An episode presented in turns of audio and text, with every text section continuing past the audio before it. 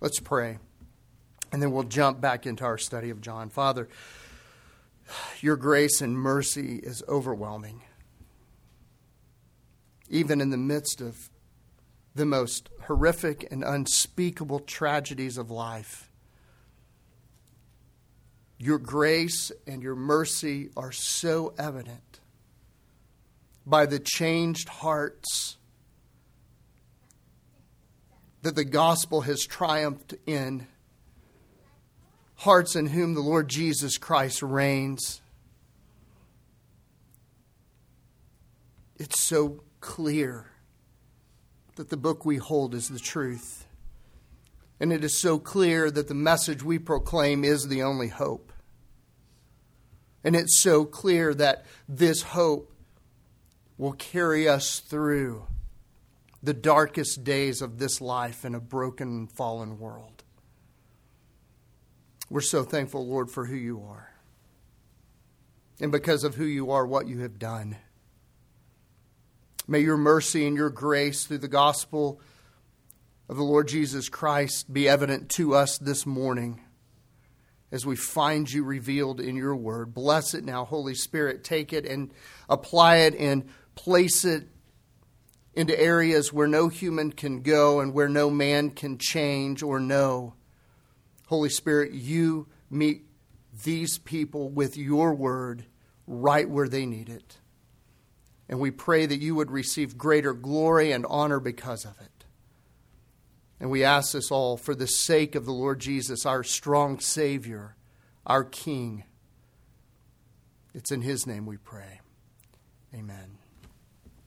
If you would open your Bibles to John chapter 3 this morning, we are finally at this seminal passage that has affected so many of us over the years of our lives. And this morning, as we begin our study of John chapter 3, I think the argument could well be made that this is the most public slash private conversation that has ever occurred in human history. The most public and yet most private interaction between Jesus and Nicodemus. It's certainly one of the most consequential conversations that has ever occurred in any realm, private or public. And so, as the pages turn from John chapter 2 and the events of Jesus, first in Cana, transforming the water into wine, and then at the temple, cleansing the temple, and making that bold prophetic statement of his own death, burial, and resurrection, we come to John chapter 3. John chapter 3 is familiar in large part because of verse 16, isn't it? John 3:16 is perhaps the, the most well-known and most recited verse in all of Scripture by, by Christians and by non-Christians. You can find this, this iconic verse on everything from graffitied walls to home decor signs, to billboards, to poster boards at ball games. This is the most familiar place, I think, for many of us. And yet, it is also at the same time unfamiliar. It is uncharted. You say, Brian, why would you say that? I mean, everybody, even unbelievers, know John 3:16. How could you say it is unfamiliar and uncharted, and here's why I would say that. It is uncharted and unfamiliar because there are principles and foundations that are laid in John chapter 3 that cannot be overlooked, and yet too often the, the foundations and those pivotal underpinnings are absent in our thinking about John 3:16. To say it another way, you can't just simply go to John 3:16 and begin there. You must begin with everything that came before it. It can't be overlooked. These, these foundations must be considered. They must be factored in as we think about this glorious chapter. And so let me read now the beginnings of this conversation Jesus has with this man Nicodemus. beginning in verse 1 of John chapter 3. Now there was a man of the Pharisees named Nicodemus, a ruler of the Jews. This man came to Jesus by night and said to him, Rabbi, we know that you have come from God as a teacher, for no one can do these signs that you do unless God is with him. Jesus answered and said to him, Truly, truly, I say to you, unless one is born again, he cannot see the kingdom of God. Nicodemus said to him, How can a man be born when he is old? He cannot enter in a second time into his mother's womb and be born, can he? Jesus answered, Truly, truly, I say to you, unless one is born of water and the Spirit, he cannot enter into the kingdom of God. That which is born of the flesh is flesh, and that which is born of the Spirit is spirit. Do not be amazed that I said to you, You must be born again. The wind blows where it wishes, and you hear the sound of it but do not know where it comes from and where it is going. So is everyone who is born of the Spirit. Nicodemus said to him, How can these things be? Jesus answered and said to him, Are you the teacher of Israel and do not understand these things?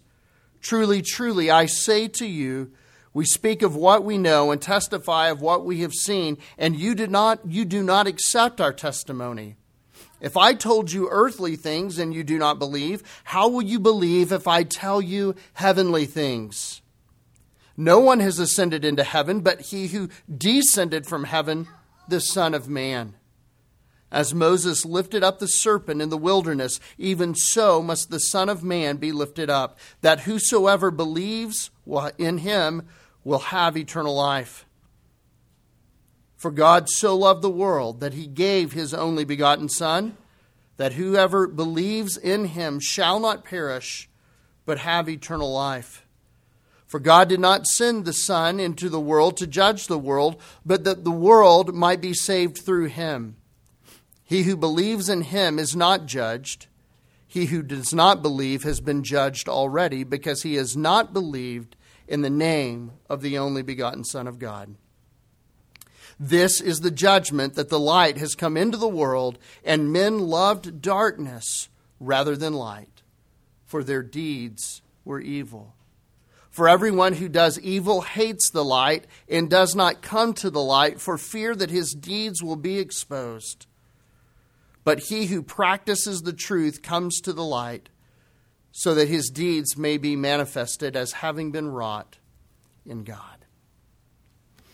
And so this morning, I want to begin to unpack and understand and dive into the depths of the new birth that Jesus speaks of here in John chapter 3. I want to do so with great intentionality. I, I don't want to just simply keep plowing through uh, without digging down and pouring the foundation deeper and stronger and more robust as we move to understanding the gospel and move to understanding what it is that Jesus is speaking to Nicodemus about. The answers that Nicodemus is seeking in this dialogue are predicated on believing the foundations that, that God has laid up for us in this gospel up to this point. Let me say it another way. There is no way that you will be able to milk the richness and the glories and the, the, the, the, the triumph of our salvation from the end of John chapter 3 unless you have wrestled with all that Jesus is from John chapter 1, verse 1 up to this point.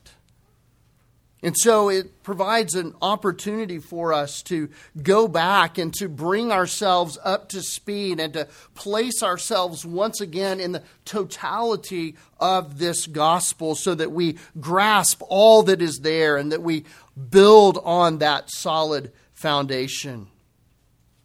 We're all versed in the whosoever of John chapter 3, verse 16, but we must be equally versed in the Lord of the whosoever. In other words, there must be truth clarified as it relates to Jesus. If he is going to be looked to as the Savior, in John chapter 3 verse 16, he must be known completely for the Savior that he is. The, point of John's gospel, you will remember in our introductory sermons to this book, is to introduce the Messiah to us and then show us that the Messiah is Jesus himself we mistakenly read John's gospel, if we, if we read it for any other reason, or if we just simply want to hurry and get to verse 16 and so that we can pray a prayer and, and skip over everything, we've missed it. That is certainly the glorious pinnacle for our own conversion, but it is not the glorious pinnacle of the book as a whole. Jesus is. We dare not ever separate out the salvation Jesus offers from who Jesus is. We must see them together. And this, the, the, the, the, the confidence that we possess in our salvation comes from who Jesus is. In John chapter 2, you'll remember it's been several weeks since we've been here, so it's helpful to have a time of review. But you'll remember in John chapter 2, the people are enamored with Jesus, aren't they? As they were throughout his ministry up until the end. But what are they enamored with Jesus over? It is his works, it is his signs, isn't it?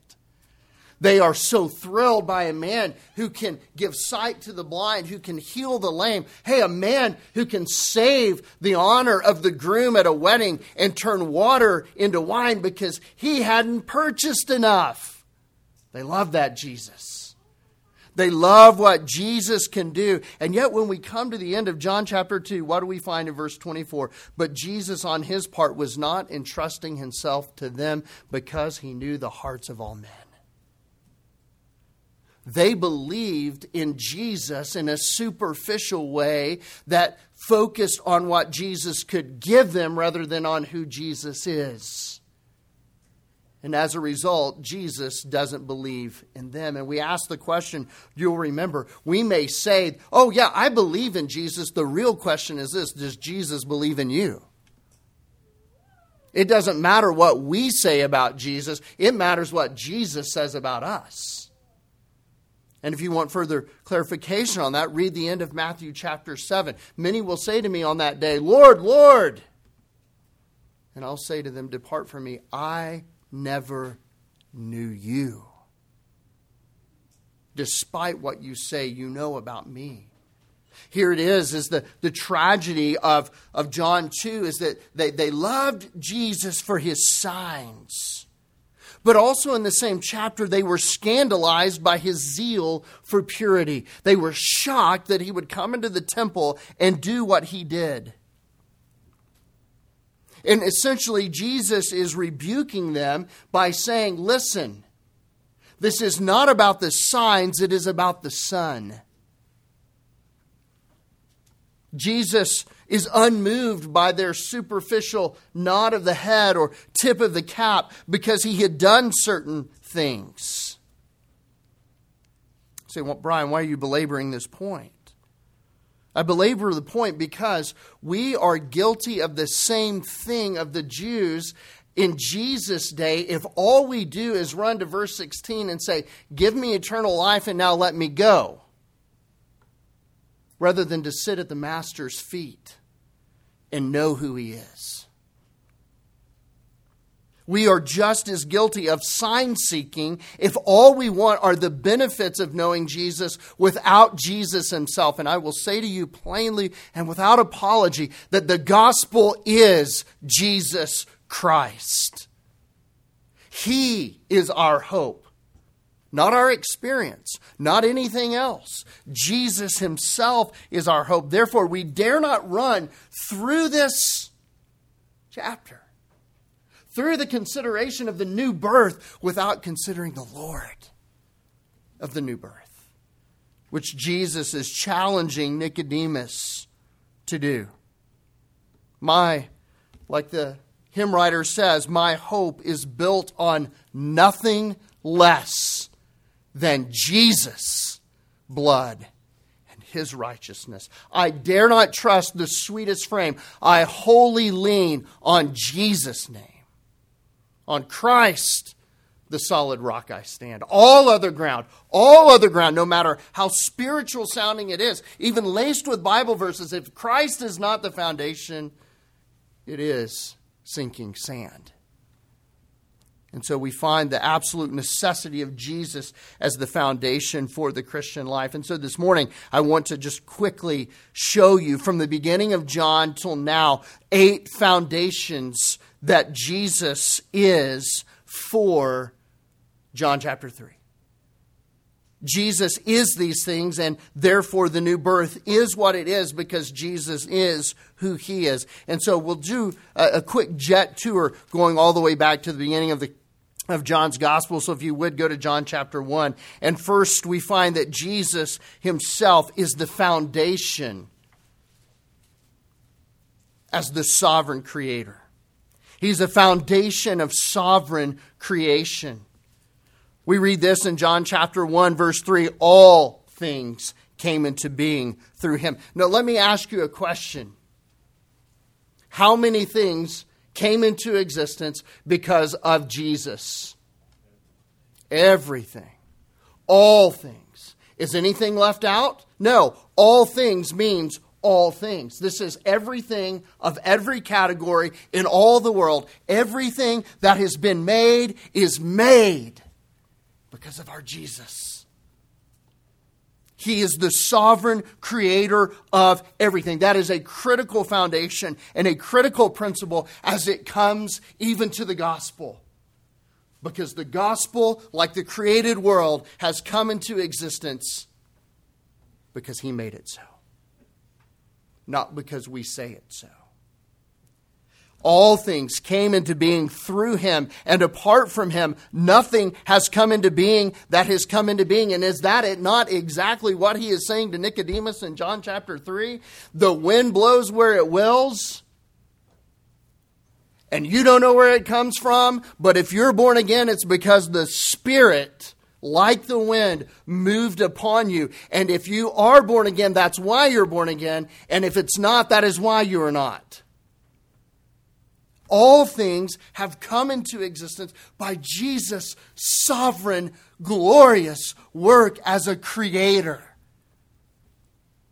John begins his gospel by saying, Listen, here's one thing, Christian, you've got to know. If it exists, it exists because of Jesus. Bar none. No exceptions.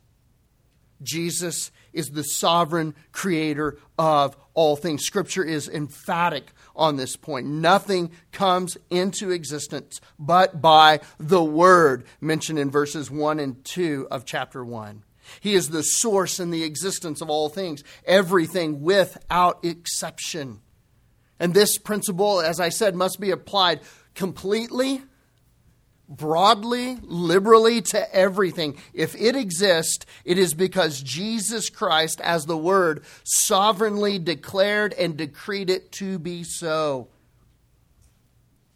Now, all Orthodox Christians, all Bible believing Christians, look at this and we all agree in terms of the physical creation of the world. We do believe Genesis 1, right? Jesus was there. And Jesus spoke all things along with the Father, according to Colossians chapter 1, all things into existence. And we, we're in agreement about that. But here is the, the pivotal point for John chapter 3 it extends to the spiritual realm as well. And that is the point that Jesus is making to Nicodemus in this chapter.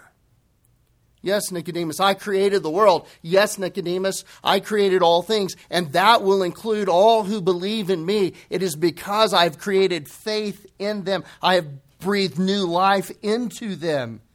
All things, all things. Psalm 100, verse 3 Know that the Lord Himself, it is God. It is He who made us, and not we ourselves. True physically, true spiritually. Why true spiritually? Paul says it in both Ephesians chapter 2 verses 8 and 9 as well as in 1 Corinthians chapter 1 verse 31 so that no man will boast in his presence. No man will boast.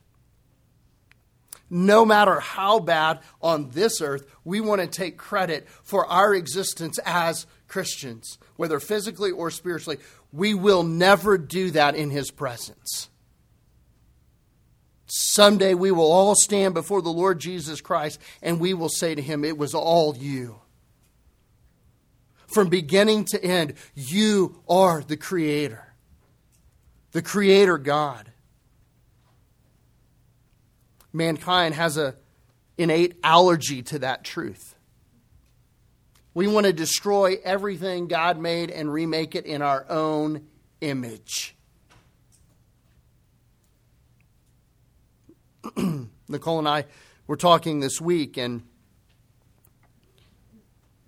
it's truly unbelievable what we see in the world around us, isn't it?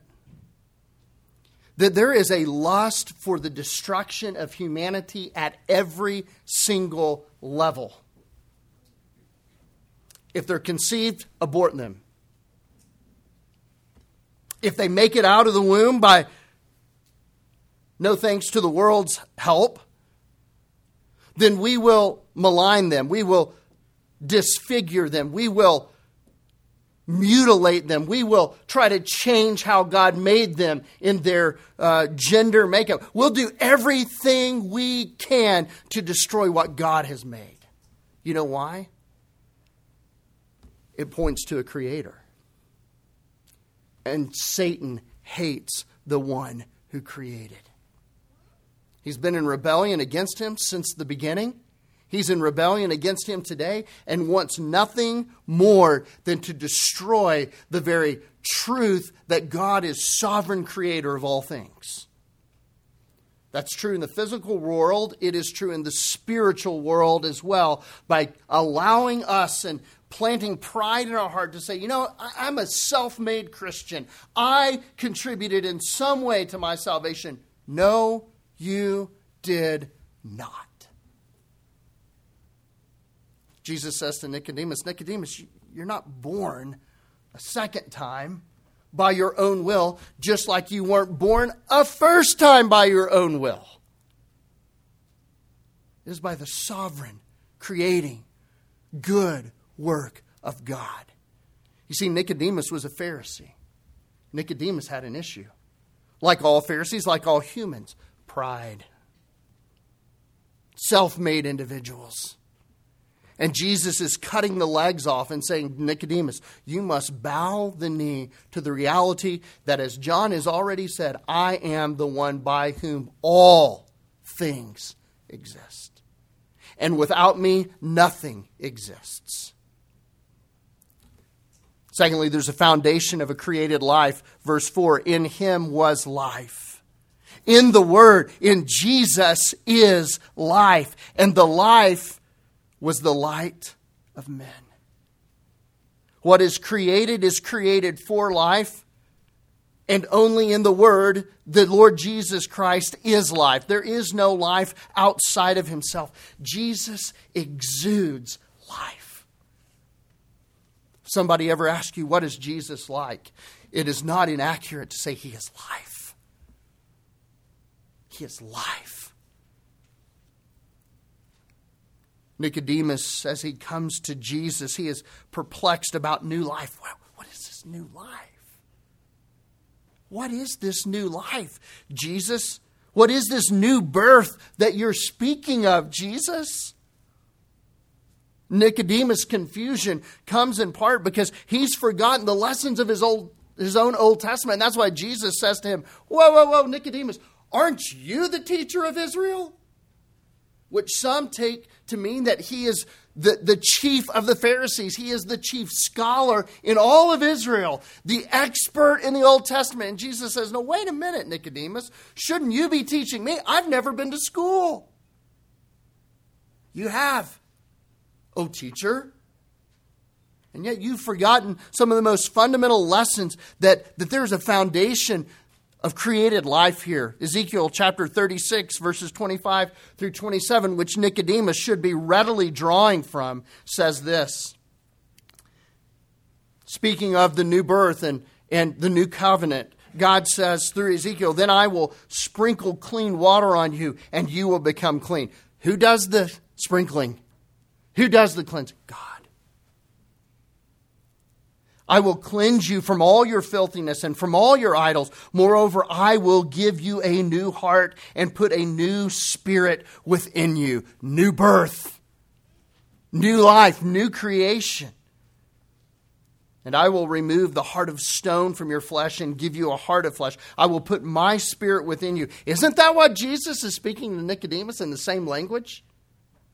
The Spirit. Nicodemus, the Spirit. And you cause you to walk in my statutes, and you will be careful to observe my ordinances. Nicodemus, have you forgotten your own scriptures?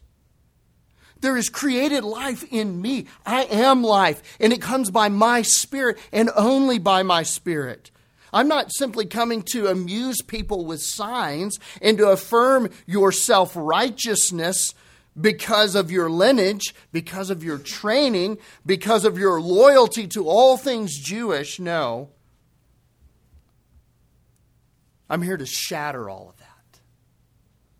And I'm here to remind you that I create because out of me comes all life. Later, Jesus will say in this very gospel, doesn't he? And you know the verse. I know you do. I am the way, I am the truth, and I am what? The life. No man will come to the Father but through me. And what is he? The way, the truth, and life. He's created life. He exudes life. Life is all that He is. He is dynamic. He is eternal. He is unstoppable. He is immutable. He is life unending. Nicodemus, like every fallen human being steeped in religion, is only part of a system that has no ability to give life. That comes only from Jesus Himself.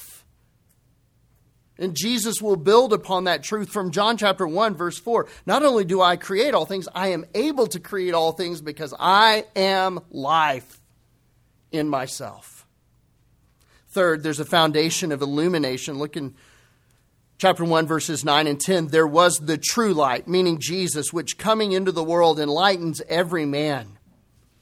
He was in the world, and the world was made through him, and the world did not know him. Skip down to verse 14. And the Word became flesh and dwelled among us, and we saw his glory. Glory as of the only begotten from the Father, full of grace and truth. There is a foundation of illumination that Nicodemus is missing as well.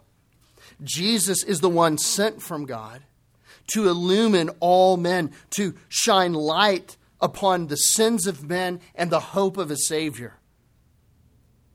No doubt, Nicodemus, like, like so many people who saw Jesus, who observed his ministry, wondered, by what authority do you do this, Jesus? How do you do this? Let me remind you that Satan also exists in the realm of counterfeit. And Satan has always had counterfeits. You remember all the way back to uh, the account of Israel and Moses and Pharaoh. Uh, when Moses worked a miracle, Pharaoh's magicians did what? Worked seemingly similar miracles.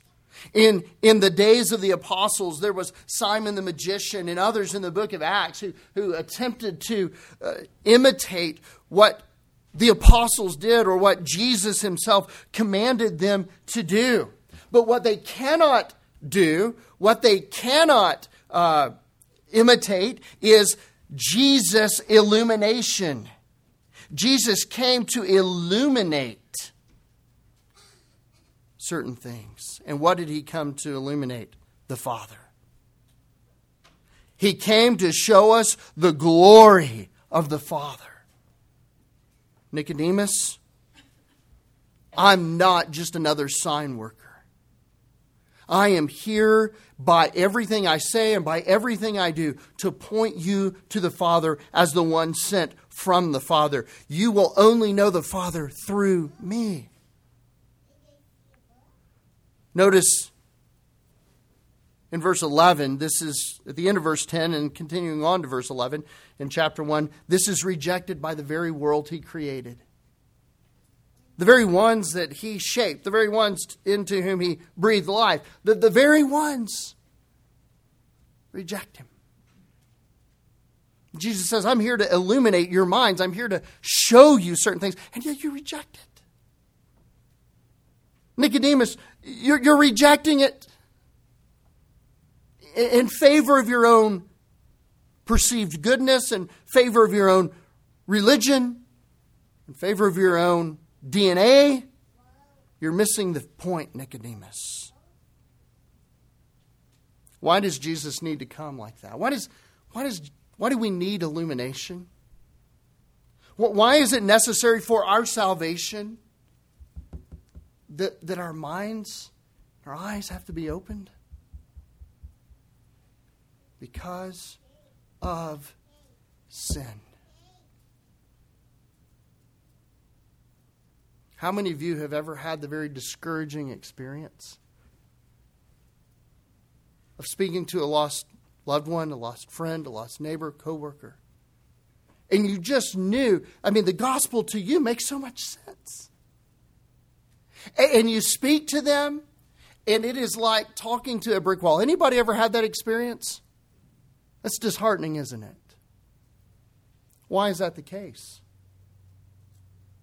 They don't have the illumination of Christ. Spirit hasn't opened their eyes as to the glories of Christ. Uh, Paul says in 1 Corinthians chapter 2 that the natural man cannot understand the things of the Spirit because they are spiritually discerned. And you can't discern those unless Jesus came and illuminates and reveals and shows. According to John chapter 1, that's what he came to do. Christ illuminates. And for Nicodemus, who has all the law, he has all the prophets, he has all the covenants, he has the fathers, he has the traditions, he has the DNA, he has the pedigree, he has the training, and, and he's just perplexed that he can't grasp what Jesus is saying. And Jesus is saying, It's because you're rejecting me, and I'm the key. You'll never decode the puzzle, as it were, without me. You must accept me for who I am, for what I am. I'm a foundation for illumination. But then, fourthly, back in chapter 1, again, foundational to understanding, chapter 3 is this idea of adoption. Jesus is the foundation of gracious adoption.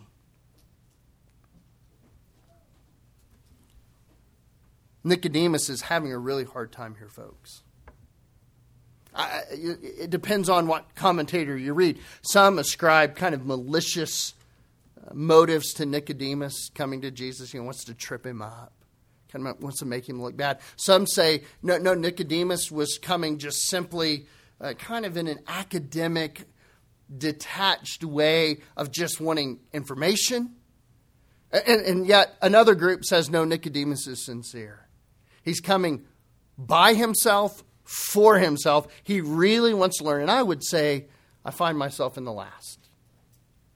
I believe Nicodemus really was trying to grasp it, but he hadn't, and he couldn't yet. And one of the reasons that he can't yet is because he can't let go of his own system of merit. I'm a Pharisee, I'm a Jew. I'm the teacher of all the teachers, kind of like Paul in Philippians chapter 3. I've got it all going on for me. Nicodemus is having a hard time, and wouldn't you? If that's what you'd been told your whole life, that's why we need illumination to shed light on the, the situation as it really is, not the situation as we want it to be. And so poor Nicodemus, he's struggling. And what he's struggling is, he's struggling with this principle of adoption, this principle of God's gracious act toward us in which we contribute nothing. And so, I, you know, that's a struggle for me too. I understand it is for all human beings because of our pride, because of our self sufficiency. But here's what we read in John chapter 1 in verses 12 and 13 that lay the foundation for what Jesus is saying to Nicodemus to help Nicodemus over that hurdle. He says this, but as many as received him, who's him? Jesus, the Word, the one in whom life exists. But as many as did receive him, to them he had given, he gave the right to become children of God, even to those who believe in his name. Now, here's the real the knife is in at this point, and here's where the knife gets turned a little to excise the cancer of pride. These people were born are you ready? Look at verse 13, chapter 1. Not of blood, Nicodemus. That means not of your pedigree. You're not born a follower of Jesus. You're not born a Christian. I don't care who your granddaddies were. I don't care who your parents are. I don't care who your siblings are. You're not born that way. And then he twisted a little more. Nor are you born of the will of flesh. You are not born, Nicodemus, again, because the outward conforming pressure of the Pharisaical society or any society or any group has com- forced you to comply outwardly with a religious system. You are not born that way in my kingdom. And then, as to take one more leg out from under him, he says, Nor are you born of the will of man. You are not born into my kingdom because you want to be born into my kingdom.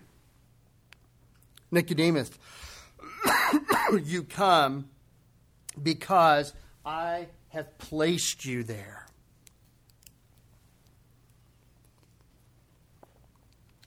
I gave the right of adoption. I caused you to be placed into the kingdom. And he, he says that as much in the first seven verses as he speaks about the movement of the Spirit of God. You can't be born on your own. You can't be born again from born again from your mother. This must be an act of God, just as I said it was, just as the, the Word says it was, all the way back in chapter 1. Our salvation, brothers and sisters, our salvation, not, not just Nicodemus, us. Our salvation, our acceptance before the Father does not rest in our achievement. It doesn't rest in our accolades. It doesn't rest in our lineage or heritage handed to us. It depends only on the gracious adoption of Jesus Christ of lost sinners.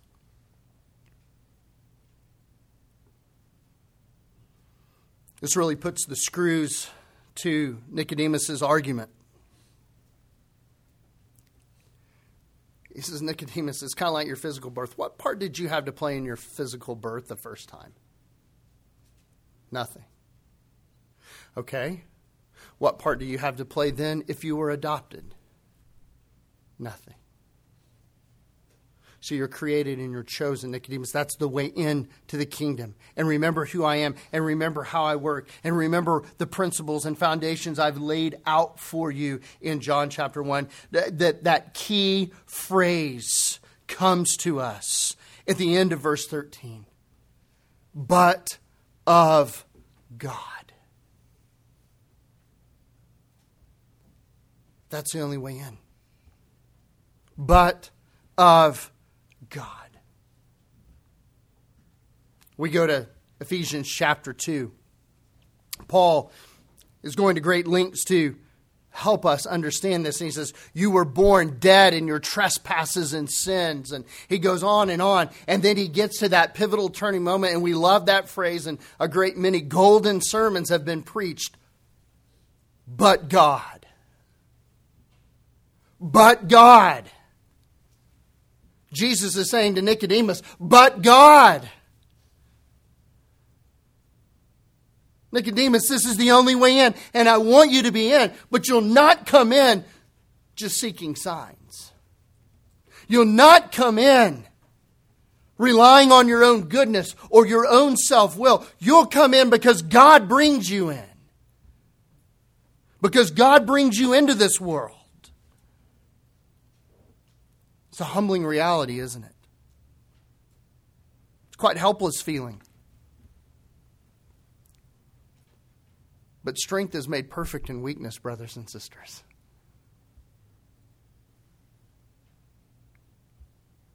Fifthly, there's a foundation of divine revelation. Go back again to chapter 1, verses 17 and 18, and then again in verses 33 and 34. For the law was given through Moses, grace and truth were realized through Jesus Christ. No one has seen God at any time. The only begotten God who is in the bosom of the Father, he, meaning Jesus, has explained him. Man's most extreme problem is that he is not right with God. That is your fundamental problem apart from Christ. You are at odds with God. God is angry with you. Um, God may love a sinner because he is God's creation, and that is true. We can say to people, God loves you because he created you. That is true. But to go around to the world, to the lost, and say, God loves you just like he loves me is not true. Because the scripture tells us that God is angry with the wicked every day. And that is why there is an imperative to move from that realm, being wrong and out of relation with the Father, to being in relation to the Father, so that we can tell them then God loves you not only as His creation, God loves you as His child. We are not all God's children. We are all God's creation. Only those who have faith in Jesus Christ are his children. And we must be careful to make that distinction, lest we confuse and play a part in others' damnation, thinking that they're fine when they're not. Knowing they're eaten up with the cancer of sin and not telling them so. That is unloving and unkind, brothers and sisters. And Jesus is, is making that distinction for Nicodemus. Listen, Nicodemus, you're not in the kingdom because you are not right with the Father. I am the only one who knows the Father. I'm the only one who can make right with the Father. The only way in which we can be right, the only way in which we can see God is through Jesus Christ. And, and here again is the fundamental problem that we don't understand the holiness of God. We think that God is just like us. He is nothing like us. He is holy in everything that He is. And we are fundamentally unholy. Yeah, I'm a sinner. Yeah, tell me how great a sinner you are everything about me. There's nothing good in me. Paul says, I know this in my flesh dwells no good thing. And the no good thing that I am is the very thing that provokes the righteous, good, and just wrath of God against me because every sin, no matter how small, is cosmic rebellion against a holy God. And I do not, and I dare not, neither do you, waltz carelessly into the presence of God thinking that somehow I'll be accepted. No, you will be consumed. You will be consumed. You can't even see the Father. You can't even know the Father. You can't even look upon the Father, and He certainly will not look upon you because of our sinfulness. And That is why we need Jesus.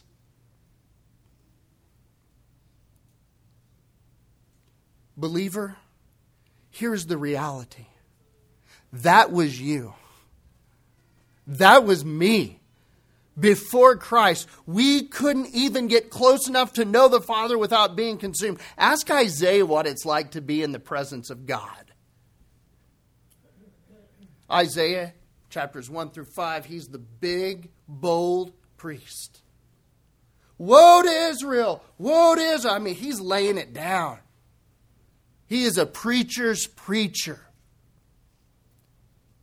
And then God ushers him into the throne room in chapter 6 in Isaiah, who, who had visions of grandeur and personal righteousness, all of a sudden encounters the holy God and he falls like a dead man. And no longer is it woe to Israel, it is woe to Isaiah. Woe is me. Under judgment am I, because I am a man of unclean lips. Where do lips, where do words come from? The heart. Isaiah is saying, I'm completely undone before a holy God. I can't know him. I can't even be in his presence. And yet, here we find Jesus saying in John chapter 1, verse 17 and 18, I have come so that you might be. That you might know God. I'm the only one who can reveal him to you. I'm the only one who can facilitate your being in his presence, being in his bosom. Why is that? Simple explanation, profound truth. Because on the cross, Jesus looked at his son, I mean, the Father looked at his son Jesus and saw you, and saw your sin and punished your sin. So that now, when the Father looks at us, he sees his Son. What an exchange.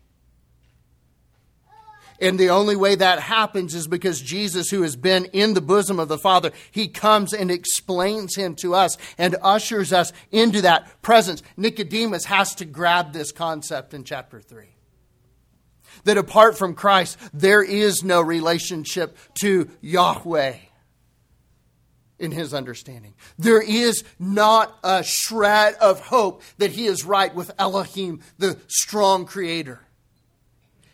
Nicodemus is as lost as the pagans up in Caesarea. He is as pagan as Caesar is in Rome, apart from Jesus Christ. Oh, the Son came to make the Father known and to make us know the Father. He's a foundation of revelation. Sixth, he's a foundation of confirmation. When we get to verses, uh, chapter 1, 19, down all the way through chapter 2, verse 11, that's a big portion. But we find that Jesus lays a foundation of one confirming everything that he has said in the first 18 verses of John chapter 1. I want to just quickly review with you what happens here. There can be no doubt that Jesus is who he has said he is in, in John's opening, in his prologue. We have the testimony of John the Baptist, who divinely was sent to prepare the way for Jesus before uh, he came. He is the forerunner of the gospel. So much so that we read in Luke's gospel that when Mary and her cousin Elizabeth, who was pregnant with John the Baptist at the same time, come into each other's presence, that John the Baptist leaps in the womb. I believe that's because he knew he was in the presence of the Messiah. Supernatural. At Jesus' baptism, Jesus is confirmed. The voice from heaven, the Father thunders, This is my beloved Son, in whom I am well pleased.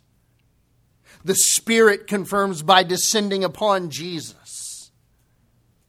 The call of the first disciples prove it. Jesus in his omniscience knows them. He knows things about them that no man could know. He knows where they've been and he knows what they've been doing, and they are absolutely baffled. Surely this man is the Son of God.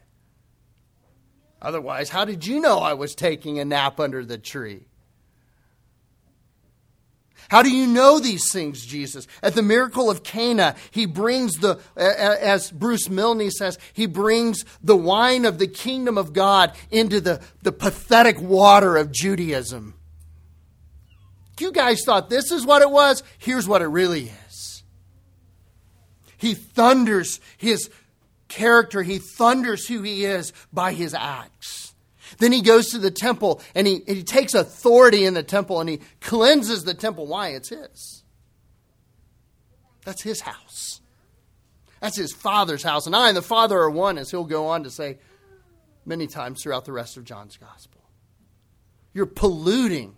I have the authority. Where did I get the authority to do this? Where, where would I not have the authority to do this? I created the stones that made it. I instituted the altar to be built for my worship. I, everything about this points to me. You guys can't see any of it. He cleanses the temple. Then he, he demonstrates his, that he is who he says he is by his omniscient rejection of superficial and spurious faith. You don't believe in me. You like the sign. You don't love me, you love the benefits that come along from following me. You are, to use our vernacular, you are a fair weather friend. And weren't they? So much so that by the time we get to John chapter 6, where are these people who believed in Jesus? Running for the hills. You know why they were running from the hills? It wasn't because the Roman soldiers were down with swords saying, Do you believe in Jesus? You know why they were running for the hills? Because everything that I have said to you from John 1 this morning was repeated by Jesus in John 6. And when they heard it, they said, These are hard sayings. we can't tolerate them and they left. So much so that Jesus turns around to the 12 and he says, Do you want to leave also? No, Lord, we're with you all the way. Up until the crucifixion. And then they too ran. Jesus is confirmed. He understands, he knows men's minds. Only God can do that. He's no hybrid Jesus. There are no hybrid versions of Jesus. He either is or he isn't God. And by being God, he either is all of these things or he isn't any of them. No hybrids. Seventh, Jesus lays a foundation of exclusivity. We find that in chapter 2, verses 16 through 19. Jesus will tolerate no false truth. He will tolerate no false worship. He will tolerate no false faith. No one else was making the claims that Jesus was, nor were they able to promise what Jesus promised. He was, he is, and he will always be exclusive. There's no one like him. There's no one like him. And we can say that and we can look at that from a negative perspective and say everything else that exalts itself and tries to pretend Jesus is a lie. And we can look at it positively and we can say, oh, there is no one that saves like Jesus. Go read the book of Hebrews. He saves to the uttermost. He's better than Moses. He's better than the law. He's better than the prophets. He's better than the sacrificial. Jesus is better because he's exclusive. None like him. Nicodemus had to embrace this. Jesus lays it out for Nicodemus. Listen, Nicodemus, this is built on a foundation of exclusivity. I'm not here to see how I can work in tandem with your system. I'm not here to, to hear your arguments about how you should be able to get credit for time served in the Pharisaical system. I don't care. It is me, the Son of Man, who must be lifted up, not you, not the Pharisees, not even Israel itself as a whole. The Son of Man, by himself, on a cross, for your sins, is the only way, Nicodemus. And unless you reckon with that foundation of exclusivity, there is no hope for you. No caveats, no nuanced Jesus, no alternative interpretation of Jesus, no, may I say it this way, personal faith, which, by, by the way, I think that has become code in modern evangelicalism for, well, I have my personal faith, meaning I don't really believe what the Bible says and what Jesus says. I have my own way of looking at that, which is to say, you have no way of looking at a saving Jesus. Scripture alone is sufficient, Scripture alone is the authority. And if I, if I have a concern about modern Christianity in our own context in the Western world, it is that we tend to contextualize Jesus, nuance Jesus, and allow people to just have whatever Jesus they want. And Jesus says, No. No, no, no. You, you, don't understand. I am the one who bears all authority. That's why I'm cleansing this temple. You have no right to say anything other than what I have said and commanded.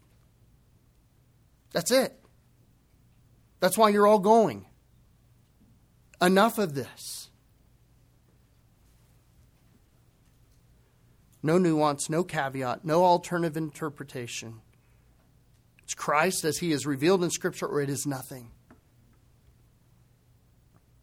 Last, there's a foundation of divine providence.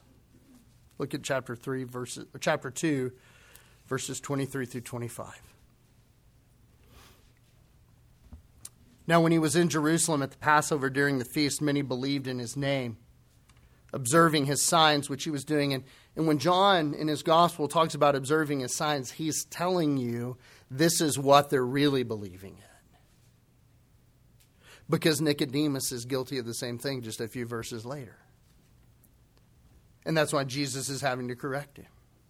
But Jesus, on his part, was not entrusting himself to them, for he knew all men, and because he did not need anyone to testify concerning man, for he himself knew what was in man.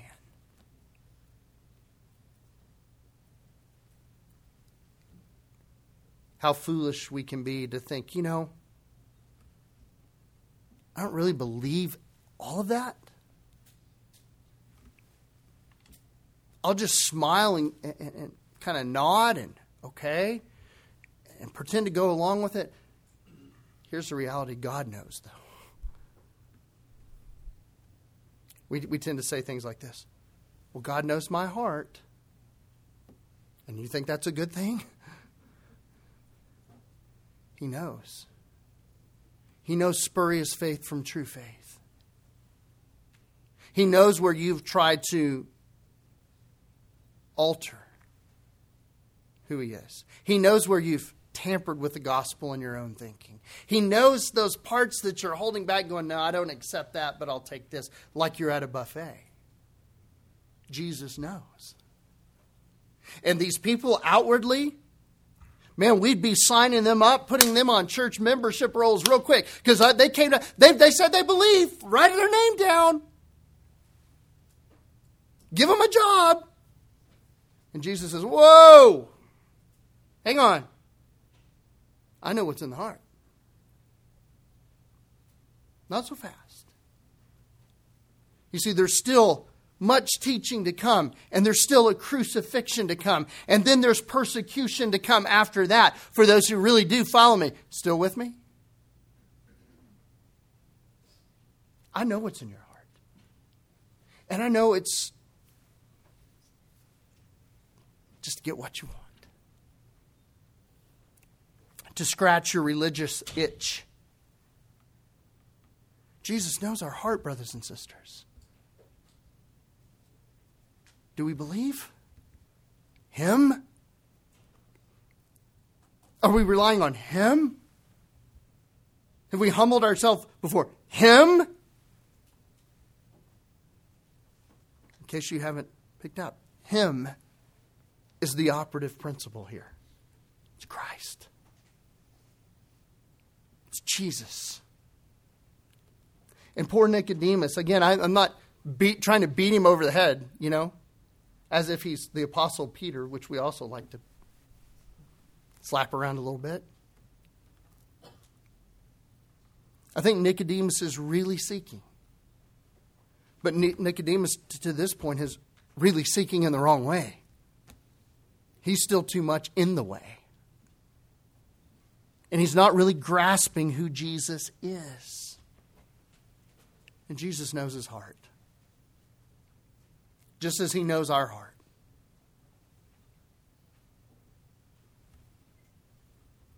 It all must be put on the scrap heap of sinful and pagan thinking and surrendered to the lordship of Jesus Christ.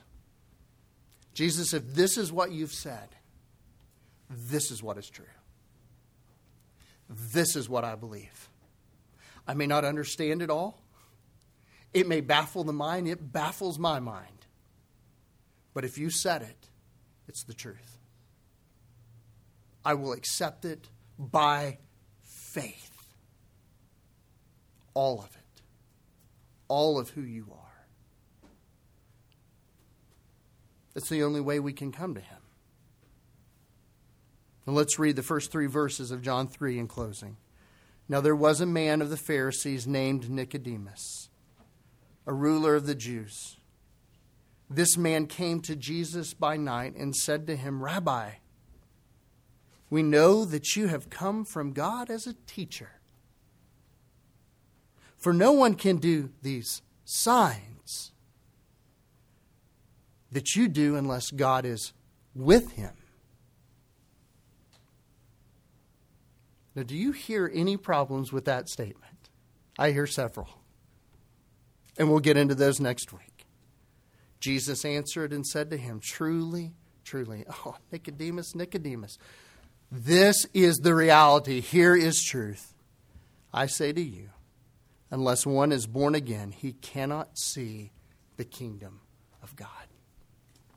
Let's pray. Father, it's only by your mercy, by your sovereign birthing of sinners, regenerating them, granting faith that they might believe, granting understanding that they might submit, that we become yours, that we enter into your kingdom as your children.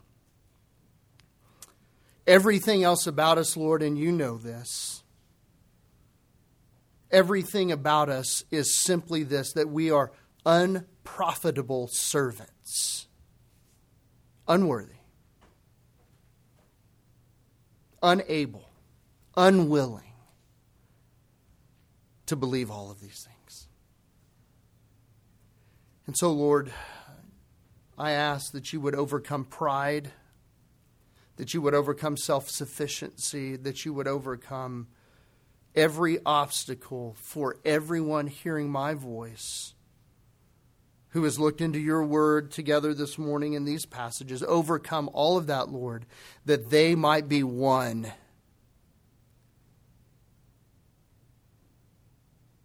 By your Spirit, convinced of the things that we have seen of Jesus, that they would hold them as truth. And in so doing, Lord, that you would save those who have not yet come in that kind of faith to you, who've held out, who've nuanced, who've compartmentalized, who've tried to make a hybrid of the gospel and of you. And Lord, for those of us who by your sheer grace, not of anything we've done or contributed, who do know you as Savior, fill our hearts with overwhelming joy and confidence in who you are, Lord Jesus. And let us see in the coming weeks as you deal with Nicodemus' heart, uh, may we understand more how you dealt with our hearts. And may we rejoice at your unequaled power in salvation. May we give thanks. For we love you, and we pray this so that you would be glorified and your kingdom would be expanded. It's in your name, Jesus, we ask for these things to be done. Amen.